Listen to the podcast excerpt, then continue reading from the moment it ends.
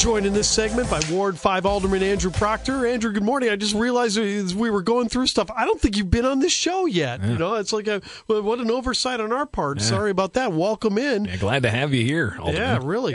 Yeah, it, you bet. Listen, well, we want to we want to talk a little bit about uh, the situation with the masks. Uh, oh, only because you have so many bars in your ward at Ward Five, you got all the downtown bars and stuff. You know, I, I want to talk a little bit about that. What do you think? Uh, have they reached out to you as far as preparation goes, knowing that uh, enforcement is going on right now? Have they done any reaching out to you? And and what are you observing in your ward as far as uh, bars and restaurants uh, following the rules? Yeah, no. Previously, a couple probably weeks ago, uh, some bars did reach out, and it was more about you know trying to set up alternative you know uh, places outside. You know, it was just the, the city did a great job of you know creating barriers so that there are outside outside seating on you know like streets and stuff. Um, but a few of the bars kind of felt left out because you know their their situation, you know, their physical location didn't you know allow certain things like that. Like you have a buzz bomb, they were closing down the whole street.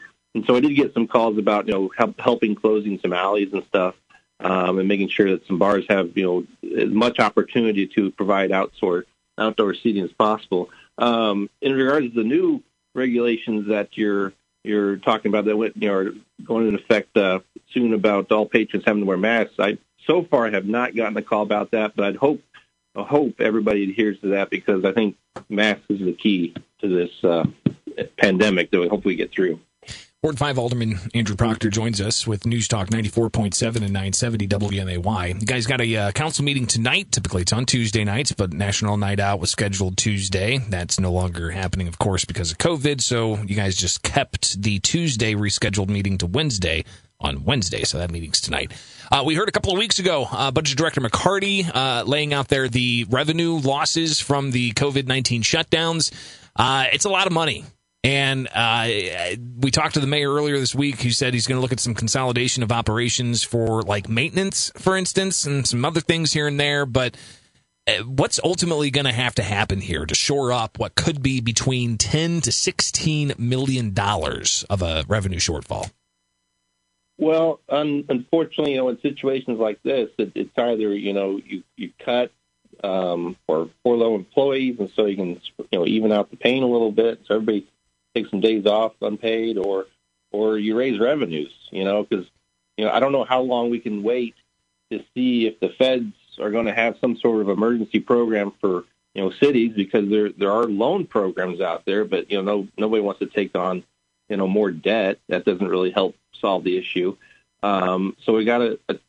I don't know how long, much longer we could wait to see how that's going to happen play out to fill our hole. But yeah, we, we have to address because we're talking about this current budget year. we're not talking about next year. Next year's could be even even worse, starting in March. So we have to address this issue sooner rather than later. I think because the longer you wait and continue to spend at the pattern you're spending according to the budget we set up, the deeper you're going to have to cut when it comes time, or raise revenue higher than what you're going to, you know, you'd hope to have to do. But I, I'm in favor of trying to see some way of consolidating city government, see where we can streamline things and make meaningful ways to streamline government because this is really the time to kind of take, you know, local government, put it in a box, shake it up and see what we can do, you know, to streamline this and make it, you know, more efficient for the for the citizens and businesses of Springfield. Ward 5 Alderman Andrew Proctor is with us on News Talk 94.7 and 970 WMAY. And Alderman, one of the other things, too, you're talking about federal revenue. You know, we heard from Congressman Davis in the last half hour, and he was saying that basically this stuff isn't trickling down to you guys. It's being held at the state level. That's got to be a little bit of a concern, too. Well, yeah, we've heard that the way that the state is um, distributing the funds and how the, the requirements to do it, it's just not coming down. So when Congress is talking about all this unspent money uh, from the previous stuff they did, it's because of how it's been released to the states and certain. And so, you know, when when they do this, or they need to change the, the current program they have, and this link it directly to the municipalities that are suffering, um, and just you know, and not have it be loans because loans just create you more further debt.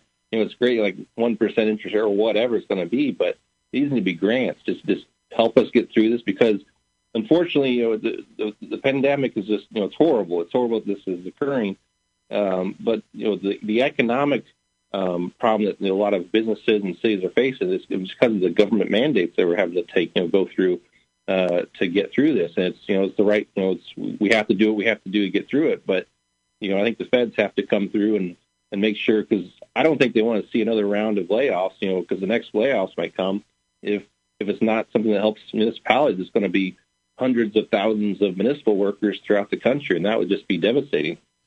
Alderman, um, well, of course, going to have to keep this line open for you to have you on uh, more in the future, no question. Um, but uh, kind of back to what Chris was talking about earlier, your ward does have a lot of um, various establishments in it, and uh, mm-hmm. you know a lot of these we've heard from organizations like Yelp saying that uh, uh, more than half of businesses across the state that have been closed because of COVID nineteen aren't going to reopen.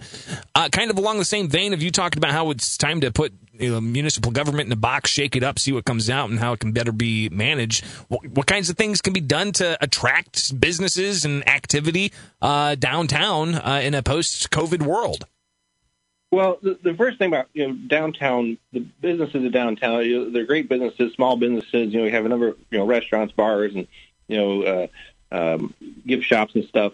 Uh, it's a very cyclical business, and so I, you know, the, the number of businesses that are unfortunately that might not reopen. I, I think there'll be people that will open up, you know, businesses in those places. So I, I have great faith in, in downtown that it'll, it'll bounce back. Um, in regards to what the city can do, you know, I think this is a time that a lot of businesses are looking at the bottom lines, their operating costs, and what what are what are operating expenses that can't be reduced outside of what they're already doing.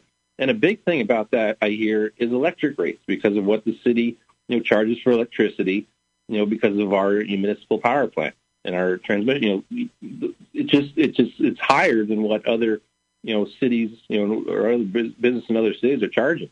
You know, I've heard it's about three times as high as what um, other cities are paying. You know, businesses in other cities are paying. So we need to, I think, sooner rather than later, look at the rates and try to get them comparable and get them lower so businesses can compete, you know, not against Decatur, you know, or Champaign, but globally in other states and, you know, in, in throughout the world. Because if, if we have higher electric costs right off the bat, businesses that might want to relocate, that's they'll just cross it off because of the high electric rates. So I think we as a city need to really look at that and get those rates down uh, coming out of this.